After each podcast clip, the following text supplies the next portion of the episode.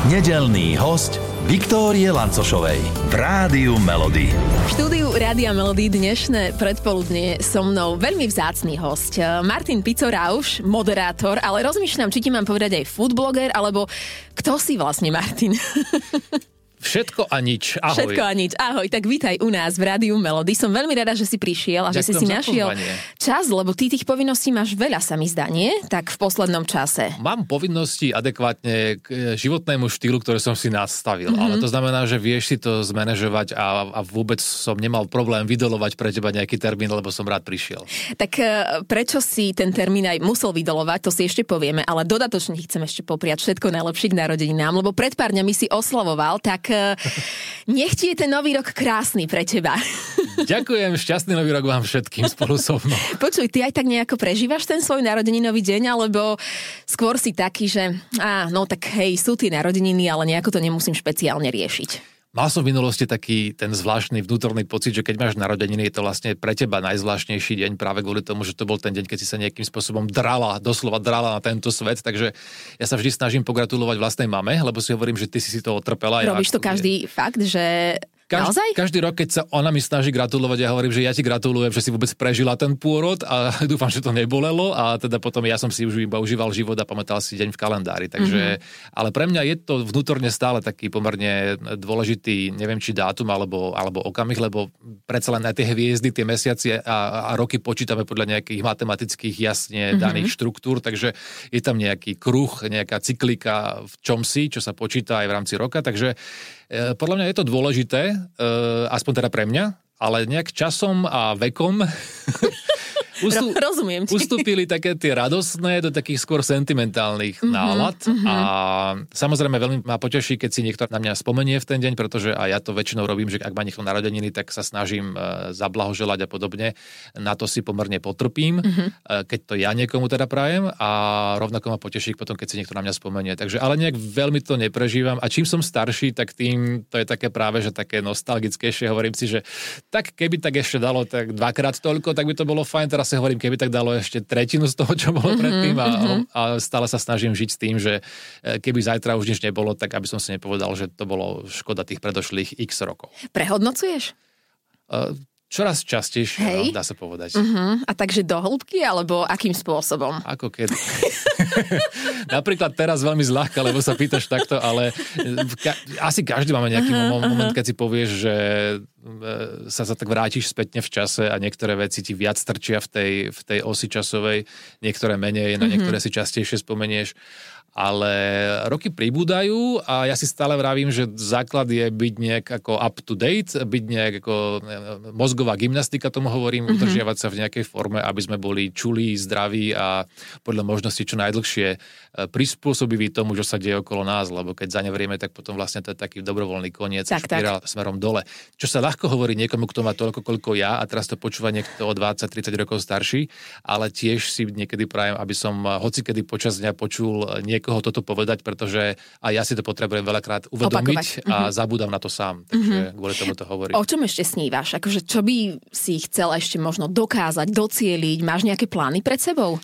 Toto je to, že ja som tieto plány, ani, ani veci, ktoré robím teraz, ja som o nich veľmi nesníval a celá tá nejaká profesná časť, aj osobná časť, e, mali isté plány do veku, ja neviem, 30-31, mm-hmm. vtedy som si vravel, že po 40 chcem ísť na dobrovoľný dôchodok mm-hmm. a chcem robiť len veci, ktoré ma budú baviť, aby som bol teda tak možno, že neviem, e, finančne a, a intelektuálne na mieste, kde si budem môcť zvoliť tú cestu. To sa mi snáď nejak podarilo. Uh, Nesplácaš už hypotéky. nie, toho som sa našťastie, No. na, našťastie zbavil, takže lebo to je väčšinou taká tá slučka, ktorú si ľudia dlho zo sebou Mhm. mm-hmm. berú a to ma výrazne oslobodilo v myslení, že čo chcem robiť ďalej. A tak som sa nejak tak upokojil, takže nesnívam veľmi skoro o ničom, nemám ani ambície, ani tie som nemal už ani v televízii ešte, keď som bol. Mhm. Uh-huh. A to ťa veľmi oslobodzuje, pretože nemáš pocit, že musíš do istého veku niečo naplniť. A potom sa o mnoho ľahšie vrhneš na niečo, čo si možno neplánoval. Mhm. Uh-huh. Aspoň tak mi to zafungovalo. Neviem, uh-huh. či to tak všeobecne je Že- uplatniteľné na širšiu masu, ale mne to zafungovalo. Mhm, V tvojom prípade napríklad také nejaké sny nie sú nejakým hnacím motorom, hej? Alebo? Mm, uh, takto. Môžem povedať, že snívam o tom, že chcem sa zobúdzať a zaspávať veľmi pokojný uh-huh, a mhm, vyrovnaný, uh-huh, uh-huh. ale to nie je ambícia, to je skôr ako nejaký mentálny stav, ktorý, na ktorom treba pracovať, lebo on sám z neba nepríde. Čiže toto sú moje, ani nie sny, ale skôr túžby, aby som bol taký aby som sa naučil uh, lepšie splachovať, použijem výraz od Zuzany Fialovej, vravela, že ty nemáš splachovací systém vyvinutý, aby si, aby si sa povzniesol nad veci, ktoré sa ťa vôbec netýkajú. Čiže presne tie všetky tie situácie, ktoré boli vo, a sú bohužiaľ a čoraz viac vo svete, ktoré sa týkali práve tej pandémie a všetkého. Na mňa to nejak, uh, keďže nemám ten splachovací systém až mm-hmm, taký vyvinutý. Mm-hmm. Viacerí ho nemáme. Aby som nebol v metaforách, nemám doma latrínu, hej, rozprávam sa o tom. O tom K tomu sa ešte dostaneme. O tom vnímaní sveta. Áno. Takže v tomto sa snažím stále pracovať na tom, aby som bol uh, taký vyrovnanejší s tým, čo sa všetko deje a nemôžem to ovplyvniť. Mm-hmm. Ale mne sa na tebe páči to, že uh, áno, máš po 40 keď to môžeme povedať, nie? No už mám vlastne, vlastne bližšie k 50 No ale tak po 40 to, to je pravda, áno, ale mne sa páči to na tebe, že uh, ty si tak plníš tie sny aj napriek tomu, že vlastne na jednej strane si toho na seba dávaš príliš veľa z môjho uhla pohľadu, že všetko chceš možno, že sám, sám, sám, ale je to super, že sa vieš takto ty sám vyhecovať a dopracovať sa k tomu, napríklad, že aj na svete je tvoja nová kniha, hej, že treba si variť, za ktorou v podstate vo veľkej miere ty stojíš, nie? Dobre, hovorím. S Jankou Drkovou grafičkou uh-huh, spolu uh-huh. stojíme, ale pravda je tá, že ten veľký input je samozrejme celý odo mňa, takže... No. Ale e, zleva vnímaš. Ja, to no. nie je o tom, že chcem sám, sám, sám. Uh-huh je to o tom, že ja sa chcem učiť tie veci. Nie preto, že by som nechcel iného človeka alebo iný tím k sebe pustiť, aby mi napríklad produkoval videá, alebo strihal nejaké veci, alebo vymýšľal veci. Ale ja to práve, že myslím, že v dobrom slova zmysle, že ty sa ja vieš viem. vyhecovať a že Uh, ideš, lebo niekto si povie, a už mám vek, už to netreba, už mladší mi viac pomôžu, veď on to zvládne rýchlo, to čo ja sa nejde, tu budem... To je, to je skôr moja túžba, uh-huh. presne. To nie je ani ambícia, ani sen, je to skôr túžba uh, naučiť sa veci. Čiže preto, uh, ako inak sa ich naučíš, ako uh-huh. keď ich budeš stále skúšať a tak. pokúšať sa o nejaké ďalšie veci. Takže pre mňa uh, vydávanie kníh bola takisto túžba, potom som pochopil, že celá tá logistika a, a tá technická časť vydávania kníh uh-huh ma zamestnávala a nejak ma nezlepšovala v tom, čo som robil, takže preto som teraz s veľkým vydavateľstvom s touto knižkou a vlastne odbremenil som sa od tých ďalších vecí a zostal som len ten kreatívec, ktorý prináša fotografiu, ktorý prináša receptúry a text, ktorý prináša možno spoluprácu s grafikou a tak ďalej. Veci, ktoré ma bavia a viem sa posúvať, pretože uh-huh. vizuálne viem, čo chcem. Uh-huh. Ťažko sa zveriť niekomu do rúk, ak vieš, čo chceš. Takže v tom som naozaj chcel napredovať a zvyšné veci som práve odbremenil, lebo som zistil, že tam sa nemám čo nové naučiť, pretože sú to veci, ktoré ma až tak nejakým spôsobom nehecujú, mm-hmm. aby som sa v nich chcel zlepšovať alebo rob, robiť niečo lepšie. Mm-hmm.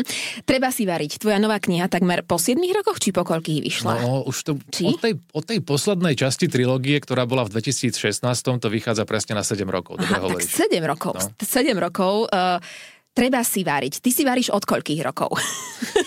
Prečo si až teraz tým prišiel? Uh, otázne je, čo je to v- variť si, lebo pokúsiť sa variť to bolo ešte detstvo uh-huh. a potom to postupne prichádzalo vlastne v tom tínedžerskom veku a navyše som si aj musel variť, nielen, že som si, že bolo treba si variť, pretože ja som chodil na hotelovú školu a tam bol vždy jeden deň v týždni takzvané, takzvaný, počkaj, TPPčko to bolo, to bola technologická príprava pokrmov, uh-huh. Takže my sme vlastne museli variť uh-huh, a uh-huh. už tam to bolo. To znamená, že ak ti mám odpovedať vekom na tú otázku, tak to bude niekedy od veku 15 rokov. Aha, aha. Ale treba si variť, z koľkých receptov si vyberal uh, recepty do tejto tvojej novej knihy, koľko ich bolo a koľko vlastne sa v nich zmestilo? Lebo snažila som sa to nejako rýchlo prepočítať, ale nemám zatiaľ. Jasné pocit, že by som to spočítala dobre. Do stovky? Do koľko ich je? Do no, 70 Táto kniha je špecifická v tom, že tým niektorým receptom som venoval nie dve, ale až štyri strany, kvôli Aha. tomu, že tam je aj priestor pre odborný komentár Silvie Horeckej, uh-huh. ktorá sa tomu vyjadruje z tej, z tej výživovej a zdravotnej stránky, aby to malo aj ano. túto úroveň, keďže ja si nedovolím takéto veci.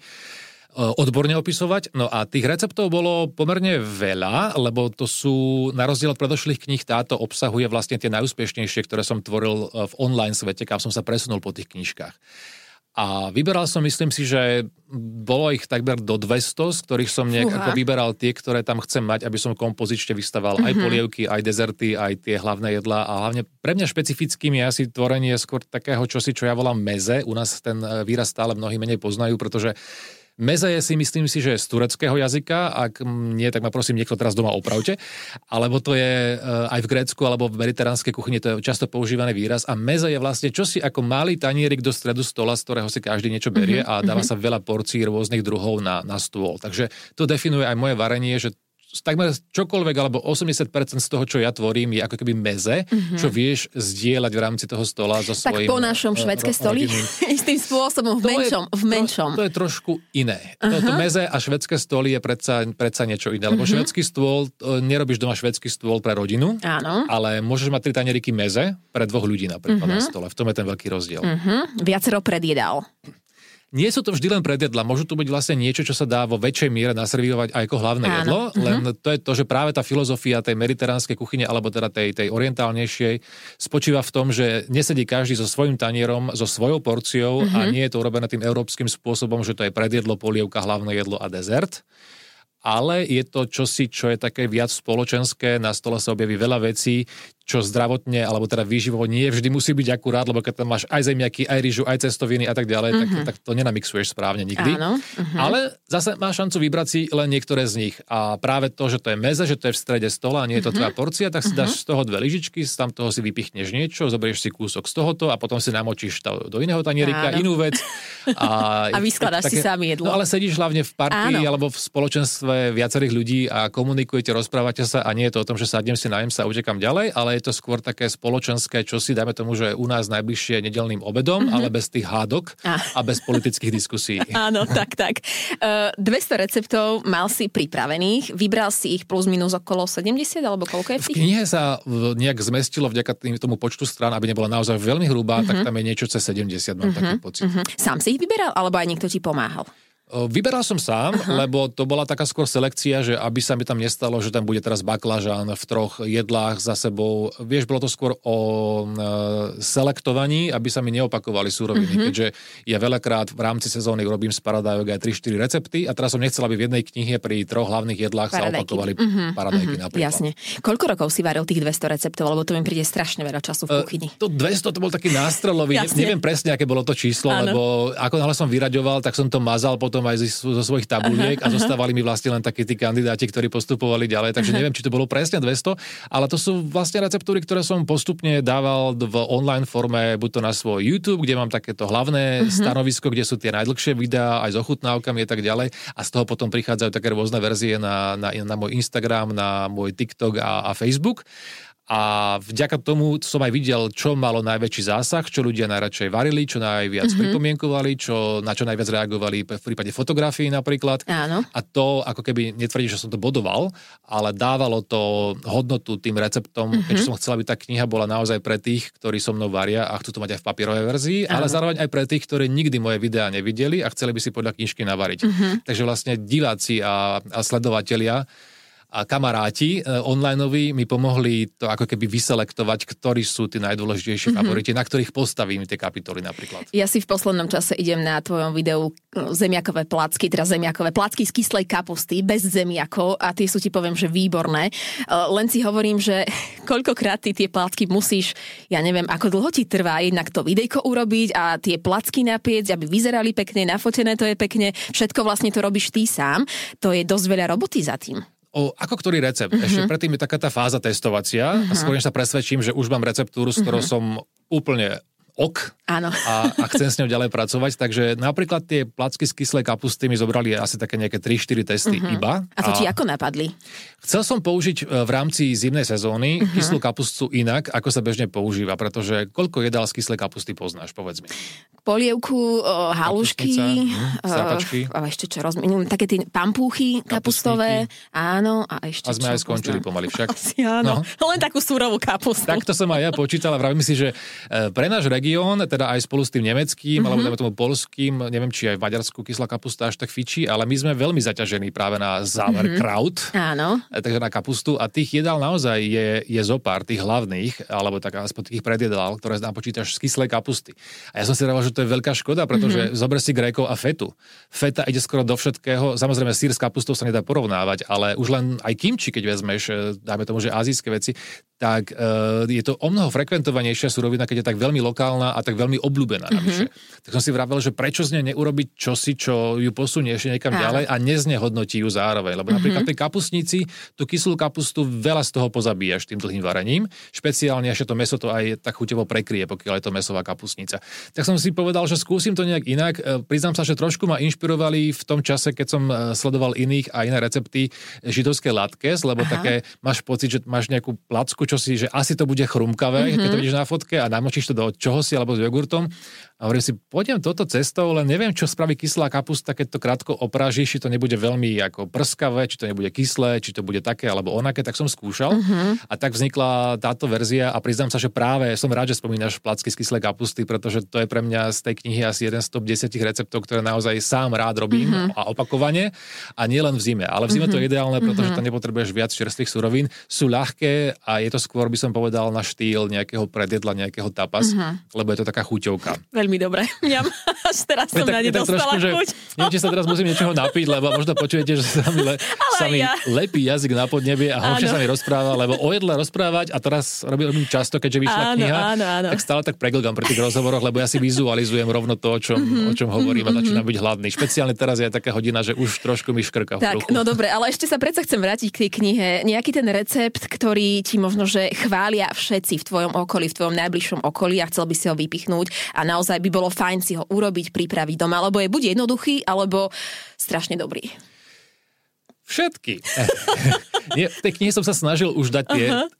To je ten potenciál tejto štvrtej knihy oproti tým predošlým trom, že ja som netvoril tie recepty za účelom publikovania v knihe, potom je premiéra a čakáš na reakcie. Uh-huh. Tá kniha obsahuje recepty, ktoré najviac rezonovali na mojich sociálnych sieťach za celé tie roky, uh-huh. takže predpokladám, že všetky z nich sú populárne už v tejto chvíli uh, medzi v tom, v tom kruhu teda mojich sledovateľov, ale uh, môžem to vyhodnotiť tak, že čo najviac uh, zožalo videní alebo prehratí alebo zdieľaní na sociálnych sieťach, tak tie kyslé teda placky z kyslé kapusty veľmi bodovali. Uh-huh. Veľmi, veľmi, veľmi bodovala pečená mrkva s brinzovým dipom. To uh-huh. bolo v úvode tohto roka, to malo obrovský úspech uh-huh. a asi jeden z najväčších uh, evergreenov je paradoxne recept, ktorý nie je úplne môj, lebo ak náhodou nejaký pretváram a je to nejaký tradičný, alebo je to niečo, čo chcem prispôsobiť našim lokálnym surovinám a postupom, tak to vždy v úvode v tej knižke aj vysvetľujem, uh-huh. aj vo videách, uh-huh. keď to nie je úplne môj nápad. A ten úplne, ktorý to tak trošku zvalcoval oproti všetkým mojim, bol vlastne pečený karfiol, kvôli tomu, že ja som uh, sa snažil zimitovať tú verziu um, tzv. buffalo cauliflower, čo vzniklo Aha. kedysi dávnejšie, pred asi 5-6 rokmi trend, myslím si, že v Spojených štátoch, keď sa snažil robiť vegánsku verziu kuracích krídelok, E, Slovenčina, ahoj. Krídeliek? Krídelka, kuracích krídelok, krídeliek, dobre. K- kuracie krídelka, vítaj, aj mne to teraz vypadlo. Vítaj v klube, použijeme nominátiv kuracie krídelka, ktoré mali byť na vegánsky spôsob. A to vlastne celé spočíva len v tom, že je to portrét takoto skoro barbecue omačkov, ale mierne do, do, do Áziska. Takže ja som zmenil aj to cesto, aj ten spôsob prípravy a zrušil som samozrejme výpráž mm-hmm, a niečo mm-hmm. skoro vždy ruším.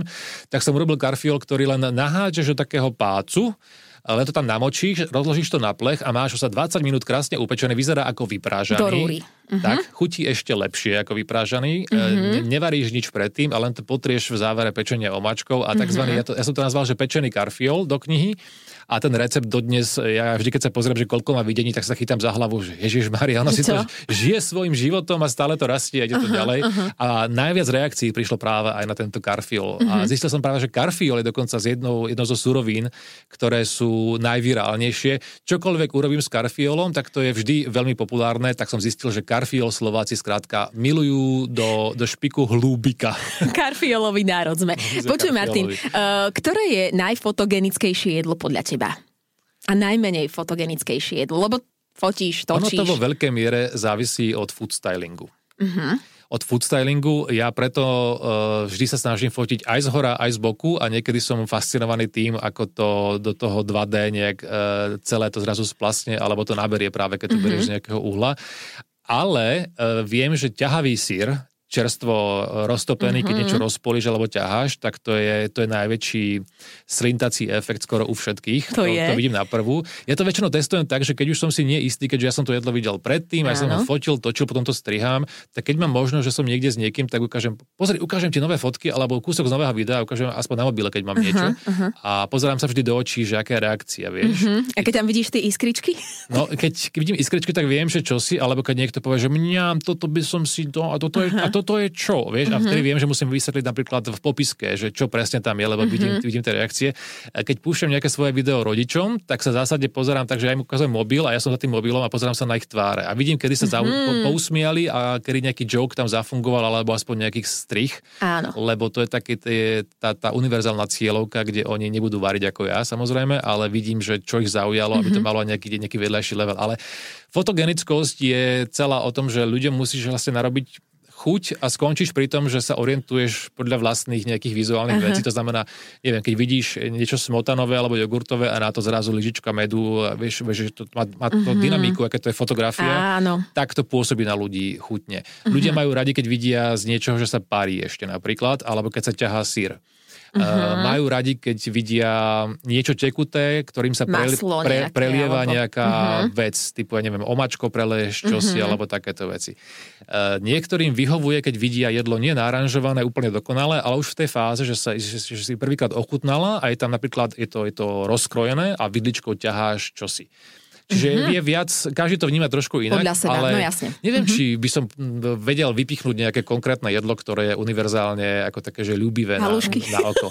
Napríklad no halušky, to je, to je pre mňa dodnes zázrak toho, že keď dáš halušky niekde na obrázok, ľudia na to majú chuť. Lebo halušky majú naozaj veľmi zlý aranž, ono to pôsobí teda, že už to je na, natravené, no taká, že, že srná jedla. Čiže a halušky, keď si vezmeš už len talianské ňoky, sú vlastne skoro to isté. Áno. Uh, myslím teraz konzistenciou. Alebo ale náhodou tie fotky vyzerajú super. Ale ňoky vyzerajú naozaj, no. že mňam mňam, lebo Áno. hore tá bazalka, omačka, všetko to spraví. Ale tie halušky predsa len majú niekedy uh, taký trochu uh, tvar, ktorý nie je úplne je to výzva. fotogenický. Je to výzva najmä pre ľudí, ktorí nie sú Slováci a prídu na navštevu a povedia ti, že toto je naše národné jedlo. Mm-hmm, a, takže, mm-hmm. hm, tak a keď si predstavíš opáčime. tie plagáty nejakých tých salašok, tak si povieš, že ups, OK, no, ale, no, ale sa dobre. na to pozrieť očami neslováka vždy na tieto veci, a, lebo aj tie halušky sa dajú naranžovať trochu inak, už len tá pážitka hore spraví veci napríklad, mm-hmm. už len ten tanier, na ktorom to je naservírované, nemusí to byť vždy v drevenom tajglíku a kôpka a na tom ešte jedna kôpka, potom hore slanina a do toho ešte, neviem, drevený príbor. Nemusí to byť vždy úplný salaš. Mm-hmm. Tie halušky sa dajú aj povzniesť inak. Netvrdím, že to je jediná cesta, ale e, niekedy tie aranže sú naozaj žalostné. Ty si fotíš jedlo, keď ideš do reštaurácie a páči sa ti, respektíve uh, chutí ti najmä.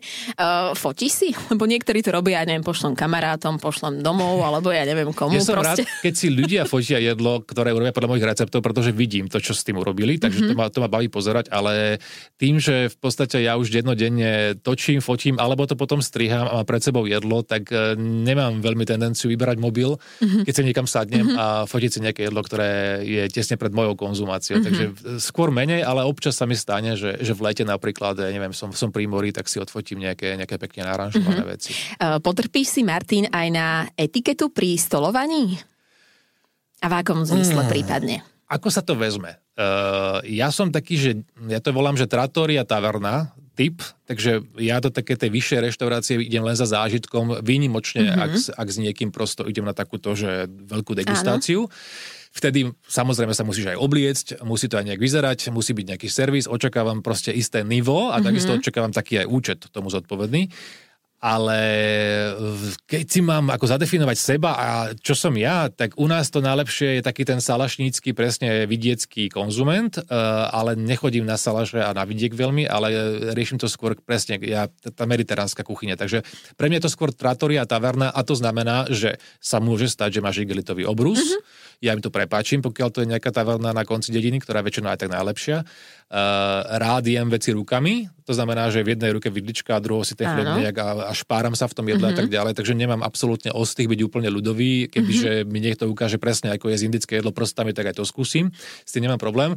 Ale hygiena je vždy absolútne na prvom mieste, takže aj keď som na takomto mieste a nemusím mať úplne, že krásny tanier môže byť trošku aj obitý alebo čokoľvek, ak sa stane, prepáčim to, ak to jedlo naozaj má taký ten rustikálny, mm-hmm. vieš, vidiecký štýl, Áno. že máš na neho chuť a teta, ktorá to robí, tak teta vy, Áno. teta všetko vy a teta ty vysvetlí. Odpustíš aj. Odpustím všetko, ale neodpustím špinavé ruky, neodpustím špinavý obrus, neodpustím špinavý príbor. Ako potom reaguješ? Pýtam si nový. Hej? Je to úplne základná potreba, ako ísť na záchod niekam a príde, že prepačte, nemáte tam ani utierky, a teda uh-huh. papierové utierky, ani, ani uterák, ani sušič. Uh-huh.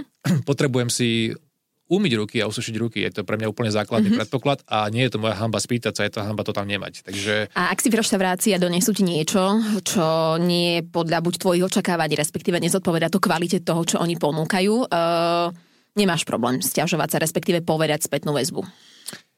To je veľmi individuálne. Uh-huh. Nerad robím problémy, lebo viem, že za tým môže byť akýkoľvek ďalší príbeh. Niekto proste nešťastný v kuchyni niečo spravil a tak ďalej a uh-huh. možno nemá svoj deň, kde som bol tiež e, za istými dverami istej ambulancie a počul som veci, ktoré som nemusel a vedel uh-huh. som, že nemajú zrovna ľahký deň, nechcel som ani klopať, lebo som si povedal, radšej počkám 10 minút, nech, nech vyšumí uh-huh. e, zlá atmosféra.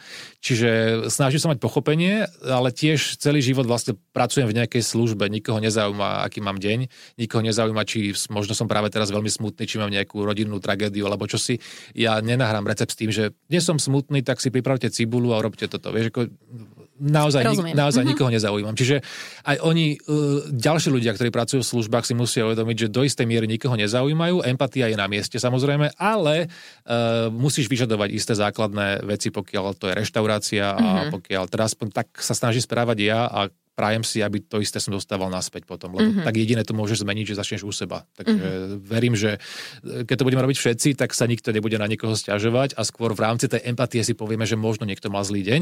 Ale ak príde napríklad e, vlas v jedle, tak to by som isto vrátil, lebo to je vážny problém, mm-hmm. to je chyba. Ak niečo je spečené alebo nedopečené, tak si tiež myslím, tiež. že máš absolútne právo, lebo je to chyba kuchára v tom prípade. A e, veľakrát skôr mám výhrady k servisu, než uh-huh. ku kuchárom. Uh-huh. Mne sa nepáči, keď náhodou niekto má prst už skoro v omačke, keď ti nesie jedlo, keď sa nepoužívajú príručníky. Teraz už sa nebavím o taverne, áno, samozrejme, jasne, lebo tam to je z ruky. to už je iné. A veľmi, veľmi, veľmi nemám rád, keď niekto pracuje s peniazmi a zároveň pracuje s jedlom a nie je to odseparované a nie, nie sú pred, medzi tým hygienické nejaké ďalšie uh-huh, vieš, uh-huh. body, že si ten človek musí... Ale to si už asi všímaš predtým, než tam vstúpiš do tej reštaurácie alebo nie nejakého... Nie, je to niekedy náročnejšie. Môžeš, lebo to je mm-hmm. tiež individuálne. Áno, takže, áno. Ale pre mhm. mňa tá hygiena je úplne základná, takže mm-hmm. na to si potrpím. Aj vy vo svojej vlastnej kuchyni teda, samozrejme. No, tak teraz... Alebo tam to poviem, ako poviem ti, že áno a niekedy, ako, niekedy sa dejú také veci, že nestíham vlastne medzi tými scénami rôzne veci robiť a keby si videla, čo je po zemi občas, ja si vždy hovorím, až keď skončím to upracem, lebo to nemá zmysel. Už sa mi stalo, že mi jedna cherry paradajka spadla dole upečená, ja som si ju rozšlapal a bola všade lebo som nestihal iné veci a potom som zistil, že aj tá drevená podlaha Čím si ju, prosím ťa, ne, úplne dole. No, tak štvornožky som mal potom taký mierny aerobik, trvalo to dosť dlho a na niekoľko etáp, lebo kým to nezaschne, nevieš, no, či už ten flag je preč, Áno. takže uh, no, tak tam, Ale podarilo sa. Tam končím debatu o hygiene. Počuj, tvoji blízky uh, ti uh, niekedy vrátia tvoje jedlo, ktoré ty im pripravíš, uh, naservíruješ a, Teraz, či mi vrá... a s radosťou nevyvrátia. Áno, či ti ho jednoducho len uh, reklamujú. Ani nie, lebo keď už varím pre ľudí, ktorých poznám, tak e, sa snažím posúvať tie chute, ktoré viem, že majú. Snažím sa nezakomponovať tam suroviny, ktoré viem, že napríklad e, nekonzumujú vôbec. Mm-hmm. Takže skôr sa snažím ísť na mieru a naopak ešte im tam niečo pridať navyše, aby boli prekvapení. Ale že by mi niekto vrátil e, jedlo, teda vrátil. Stane sa, že niekomu niečo nesadne, lebo mu nechutia kombinácie, že spojím čili, čokoládu a iné veci a nie sú na tej vlne, mm-hmm. tak vtedy si poviem, že OK, tak na budúce mm-hmm. toto vynechám. Varíš aj meso svojim blízkym? Lebo predsa len ty si vegetarián, teda no, mm, jedávaš času na čas ryby, ale, ale meso klasické. Ovo teda... a jedávam ryby. Áno, tak, áno, ale meso, ja neviem, bravčové hovedzie to nevaríš, teda nejedávaš, ale hm. vieš ho pripraviť aj bez toho, aby si ho jedol? Tak naposledy, keď som si týmto testom prešiel, to bolo, možno to bude už aj nejakých 8-9 rokov, keď som Uh, nie, vidíš to, klamem teraz, nesprávny údaj som ti dal. A 8-9 rokov, keď som naposledy tuším, že nejakú morku robil pre rodičov uh-huh. a veľmi si to pochvaľovali, ja som to samozrejme neochutnal, takže, ale zjedlo sa úplne všetko uh-huh. a chceli recept, uh-huh. tak si hovorím, že vyšlo to. Lebo aj to meso, keď ho nekonzumuješ, a, tak je to istá štruktúra, s ktorou vieš pracovať, e, keď robíš ryby a tak podobne. Takže ja. Mhm. vychutiť, uh-huh. vychutiť ho nie je až taký problém pre vegetariána, keďže vegetarián musí ďaleko lepšie vedieť vychucovať veci, ktoré sú, dajme tomu, že menej výrazné, typu, ja neviem, tofu a soja a tak ďalej. Uh-huh. Tam o mnoho viac sa musíš naučiť pracovať s koreninami. A keď varíš a varíš napríklad Indie a takéto veci, tak máš o mnoho väčší ten, ten rádius uh-huh. surovín a, a špeciálny korenín, ktoré dodávajú ďalšie chute uh-huh. a marinuješ a tak ďalej. Takže s tým mesom nie je problém. Samozrejme, človek, ktorý sa špecifikuje a špecializuje na meso, vždy podá o mnoho lepší výkon pri tom, to, to je bez debaty. A potom som robil nejaké vývary ešte pred nejakými 4 rokmi, mám taký pocit, nejaké osobuko alebo čosi. Mne to nie je príjemné. Mne to nerobí radosť. Um, Premá... Obdivujem ťa, lebo pre, ja napríklad... Premáham sa pri tom a... Vývary ani, nedávam no, niekedy. Nevonia mi to. A, a, a je to skôr také, že musím mať veľký dôvod niekomu prečo to robím a, a mal som tie dôvody pri týchto všetkých prípadoch, ktoré som ti spomínal, takže to ma motivovalo k tomu, že to spravím, ale nebola v tom nejaká radosť alebo výzva, že toto chcem robiť, mm-hmm. alebo sa v tom chcem nejak zlepšovať, alebo sa nejaké nové veci učiť. Mm-hmm. Nedávno som robila rozhovor s gastroenterológom, ktorý spomínal, že plus minus 9 alebo každých 9 až 12 dní sa obmieniajú naše chuťové poháriky alebo bunky nejakým spôsobom, že ak chceme si upraviť stravu, že naozaj potrebujeme nejakú tú dobu a že aj za takúto krátku dobu, za takýto krátky čas sa naše chuťové poháriky vedia obmeniť. Tebe sa ako obmieniajú? Alebo pri tých toľkých receptoch, lebo, lebo je ich veľa, neúrekom a či si to nejako aj ty na sebe zaznamenal, že tak ja neviem, kedy si si do nepridal takúto surovinu, lebo mm, nechutila ti a zrazu už ju tam nemáš problém dať. Pre mňa je to nová informácia, že mm-hmm. sa mhm. obmieniajú chuťové poháriky, mm-hmm. lebo ja mám skôr pocit, že sa vyvíjajú postupne a e, špeciálne počas tej pandémie mnohí rozprávali o, o strate chutí, mm-hmm a možnosti rozlišovať slané, sladké a tak ďalej. Mm-hmm. Viem, že v tehotenstve tam sa deje úplný cirkus, to teda neopáčim, takže neviem. zatiaľ. Áno, zatiaľ, uvidíme. takže toto sú veci, ktoré ma fascinujú do mm-hmm. istej miery, lebo to je v podstate biochémia, keď to tak vezmeš. A ja teda našťastie cítim, uh, ja mám dobrý čuch, sluch, aj chuť. Klopem si, aby mi zostali. Lebo sú pre mňa priam, priam, priam mega dôležité skoro na, pre všetko, čo robím. Takže ja, ja cítim veľa vecí a, a ne, nemôžem povedať, že by, že by sa oslabili alebo odišli niektoré z tých chutí. Mm-hmm. Je to skôr o tom, čo preferuješ možno. Mm-hmm. A samozrejme, že čím som starší a čím viac sa dozviem veci, tak tým viac sa pokúšam, skúšam a možno preto mám nejaký širší záber z toho, čo som uh, už objavil, že mi chutí. Mm-hmm. Ale ja mám rád kombináciu sladkoslaného, mám rád také tie, uh, ľudia sa väčšinou čudujú, že ako môžeš spojiť toto s tamtým, ale ono to je vždy o pomere a čo je k tomu ďalšie pridané. To znamená, že ako náhle spojíš, ja neviem, sladké so, s pikantným, typu aj čoko, čokoláda z čili Áno. a už tam pridáš aj trošku soli alebo nejakého iného korenia, to hrá úplne iný koncert. Uh-huh, uh-huh. Uh, otázne je, keď to už máš na jazyku, necháš to pôsobiť a užívaš si tú chuť čo ďalej príde, vieš, keď to mm-hmm. zapiješ niečím horúcim, čo má tiež nejakú intenzívnu Áno. chuť, alebo to je naopak niečo s, s, mliečnou bielkovinou, tiež to robí úplne iné spojenie v závere. Preto napríklad aj milujem čierny čaj, každý ráno pijem čierny čaj, mm-hmm. špeciálne Earl Grey, mm-hmm. ale niekedy večer mám chuť na tiež čierny čaj, ale už s mliekom napríklad a s medom, že mm-hmm. sladký a krémový. Mm-hmm. A je to úplne iný nápoj odrazu, vieš. Čiže to sú veci, kde keď zrazu vieš, čo ti kedy robí dobre, nech to znie akokoľvek, tak to skrátka robíš. Ale je to tak. Toto, toto si dám napomniť, keď raz tu nebudem, tak... Výborne. Keď vieš, čo ti robí dobre, tak to robíš. To bola veľká a veľmi hlboká filozofia. Ale definuje to do veľkej miery to, akým spôsobom ja miešam chute, tak aby som si naozaj teda robil dobre, nech použijem opäť ten výraz.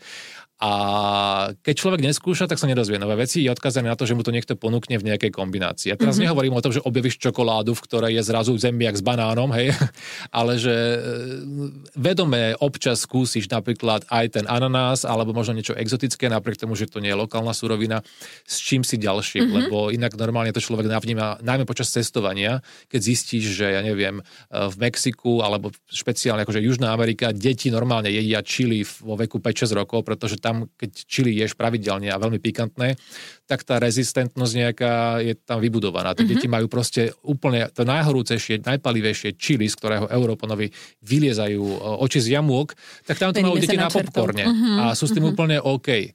Takže toto sú všetky tie veci, ktoré postupne aj to telo si zvyká na, na isté chute a zároveň si tým ovplyvnená a v závere potom vyberáš si iné kombinácie ako človek, ktorý má úplne iný feedback mm-hmm. za sebou. Cestovanie ťa najviac inšpiruje alebo kto? Čo?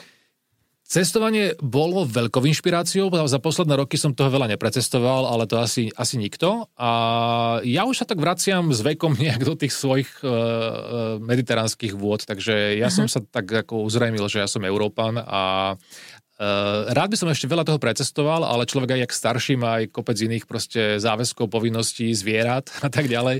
Čiže ja som taký naozaj uh, Milujem taliansku kuchyňu, v rámci cestovania a kultúry som skôr grekofil a mám rád Španielsko. To sú mm-hmm. také tri moje európske krajiny, kde mám pocit, že v ktorékoľvek z nich by som asi kdekoľvek v rámci krajiny vedel aj normálne dlhodobo mm-hmm. Ale sme na Slovensku, máme jeseň, tak také obľúbené nejaké jesenné jedlo, nápoj, alebo čo ti tak urobí dobre? Skoro stále mám teraz doma granatové jablko nejaké, ja to milujem len tak ako vyžierať z misky, lebo ja to vždy odzrním. A to ako jablko. to vyklepávaš? Mám na to video. tak si ho pozri. Mám na to video, je na YouTube. Normálne to, všetko máš ošplíchané, nie? Opäť sme pri vy, vyklepávaní. Vidíš toto? No, jablko, uh, granatové jablko je veľmi jednoduchý princíp. Odrežeš ten vršok, naražeš tie hrany podľa toho, ako tam majú takú tú, to také tú žilku, alebo... ale veľmi naražeš. Uh-huh. Napus, napustíš si nejakú najhlbšiu misu, akú máš plnú vody, uh-huh ponoríš to jablko tam, nič ano. nebude prskať, žiadne biele trička nebudú navždy zafarbené, mm-hmm. ani, ani batikované, či ako sa tomu hovorí. Áno.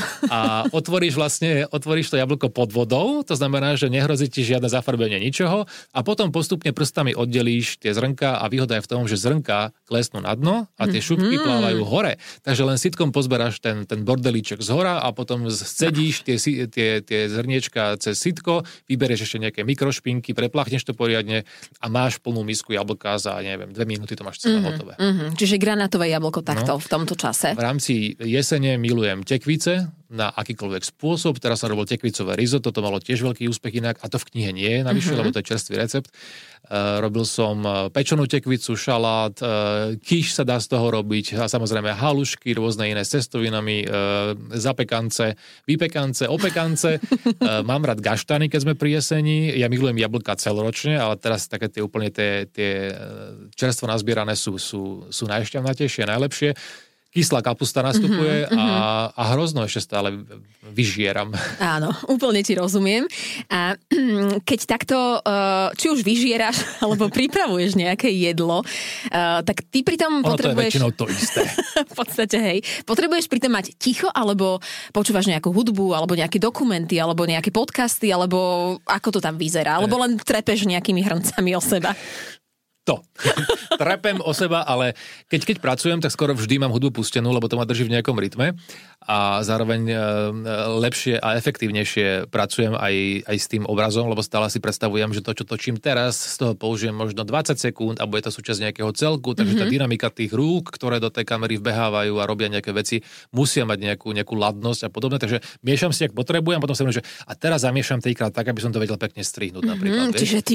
Mm. No, a potom zistíš, že tuto máš akože kúsok za nechtom, máš z toho zemiaku, ktorý si čistila a ideme to očistiť a ešte raz tú mm-hmm. istú mhm. scénu, lebo to mm-hmm. vyzerá, že máš špinavé nechty zrazu. Mm-hmm. Takže toto sú veci, kde tú hudbu potrebujem, aby som mal tú atmosféru a potom, keď strihám, tak už v zásade nepočúvam nič, maximálne počúvam časť e, toho hudobného podkladu, ktorý mm-hmm. som nakúpil kvôli tomu, aby sprevádzal tú hudbu. Áno. Takže tam to je úplne iný, iný nepomer. Ale keď varím alebo e, pripravujem veci, tak zásadne mám uh, hudbu, ktorá je dynamická, a, a rytmická, alebo si za, s tým niečo spievam väčšinou z, ne, z nejaké staršie jazzové veci, kde aj viem text. Takže mm-hmm, to hej, asi akože vyspevovať. Aj nám zaspievaš? To niečo. nechceš. Nechcem? To nechceš. To Ale nechceš. vieš, čo by som chcela teba počuť? Nejaký československý, možno hit tvojho života, lebo my takto cez víkendy aj k obedom hrávame československé hity mm-hmm. a, a či možno, že v tom tvojom repertoári by sa našla nejaká, ja neviem, skladba, do ktorej sa dobre miešajú možno, že halušky, alebo klepu rezne, alebo čokoľvek iné. Tak klepať rezne ja veľmi do hudby asi nebudem. Sojové. Sojové. Eh, ja, ja totiž to, ja som nikdy tak nediferencoval hudbu na Česku, Slovensku alebo zahraničnú. Mm-hmm. U mňa, keď náhodou nabehneš, tak počuješ vlastne od portugalčiny, španielčiny, angličtinu, aj nemčinu, barsčov alebo proste hociaký iný ďalší jazyk. Takmer denne v tej, v tej hudbe. Takže pre mňa je tá melódia dôležitá, preto si myslím, že úplne jedno, či niekto je odtiaľ alebo odtiaľ, alebo v akom jazyku spieva. Nemám, priznám sa, veľa slovenských hitov, ktoré by ako to chceš odo mňa definovali mňa alebo môj život, lebo ja mám problém aj s anglickými, také vybrať nejaký, ktorý mňa vyslovene definuje. Mám nejaké obľúbené a za život som tak nazbieral, že skladby, pri ktorých som vždy čosi výraznejšie cítil. Mm-hmm. Uh-huh. Náprvo mi možno nápadne Schellingerov uh, Doom holuby. Uh-huh. To je také... Počuj, tam v úvode sú čajky alebo naozaj holuby? v tom intre. Znie to ako čajky. No ja to vždy hovorím, ale akože je to holubý dům, tak len tak teraz mi napadlo, že ale vieš, čo ty počuješ? nikdy nevieš uh, s kým, čo ten holub mal. To je pravda. To, že mal dom, neznamená, že v ňom musela byť holubica. To je pravda. Čajky. Výborne. Dobre, ale pokračujme.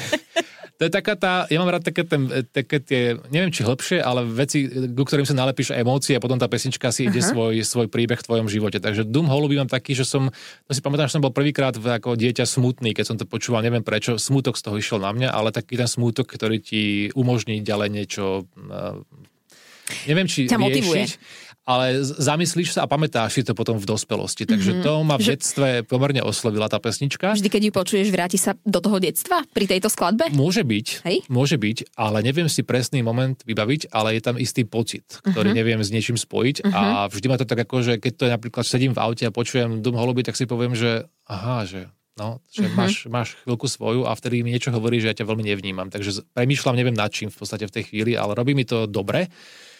Uh, veľmi rád mám, uh, miloval som a stále milujem hlas Jany Kocianovej, napriek tomu, že ona mala taký, taký širší repertoár, ktorý sa zachádzal až do takých akože rôznych šlágrov a podobne, ale ja si myslím, že ona bola jedna veľmi uh, talentovaná a dodnes si myslím, že nedocenená speváčka na naše pomery. Mm-hmm. Keby nebola u nás, tak si myslím, že by bola ešte väčšou hviezdou. Takže od nej mám rád takú jednu pesničku, ktorá, to, to znie možno tak zvláštne, že keď ja tu zostanem, sa volá tá pesnička, to je možno opäť aktuálna, ako nemôžeš u nás zostať. No, no. A veľmi sa viem prepojiť s vecami, ktoré robí Jana Kiršner, lebo tie ma tak sprevádzajú vlastne celým dospelým životom. Ona má veľa, veľa dobrých. Ako, ja si myslím, že Jana spája to, čo mne sa páči, že tam je trošku etno, že tam je čosi, čo má melódiu, má nápad, ale najmä má atmosféru a hĺbku, lebo ja nejdem po spevákoch, ktorí vedia zaspievať všetky tóny, netvrdím, že Jana ich nevie, hej, teraz aby to nevyzeralo ako protipol toho, čoho, čoho je Jana. Ale mám rád e, dušu v pesničkách a je mi úplne jedno, či ten spevák je úplne dokonalý spevák. Lebo napísať dobrý song a dať mu dušu je podľa mňa základ toho, o čom umenie má byť. Mm-hmm. A Jana Kirša napríklad Pokoj v duši podľa mňa je evergreen, ktorý nás všetkých prežije a aj na Čiernom koni. Všetky vlastne veci, ktoré Jana posledné roky robí, si myslím si, že sú nadčasové mm-hmm. a sú, sú pomerne hlboké a vedia sa s nimi stotožniť ako najmladší, tak aj tí úplne najstarší. Čím ťa vieme potešiť napríklad od Janky Kiršner, keď ju spomínaš? Skoro čímkoľvek. Dobre, dobre, tak uh, začarujeme tu na našim playlistom a ešte sa opýtam predtým, než ťa vypustím domov.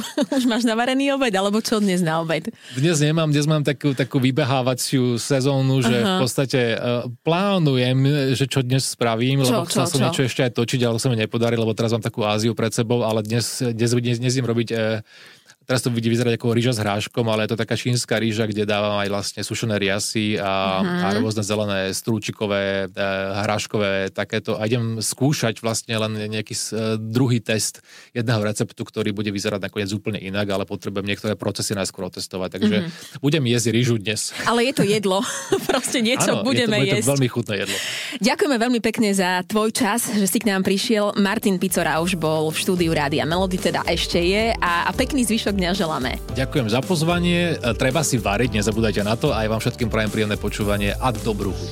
Všetkých nedelných hostí nájdete aj na Podmaze, vo svojej podcastovej aplikácii alebo na SK.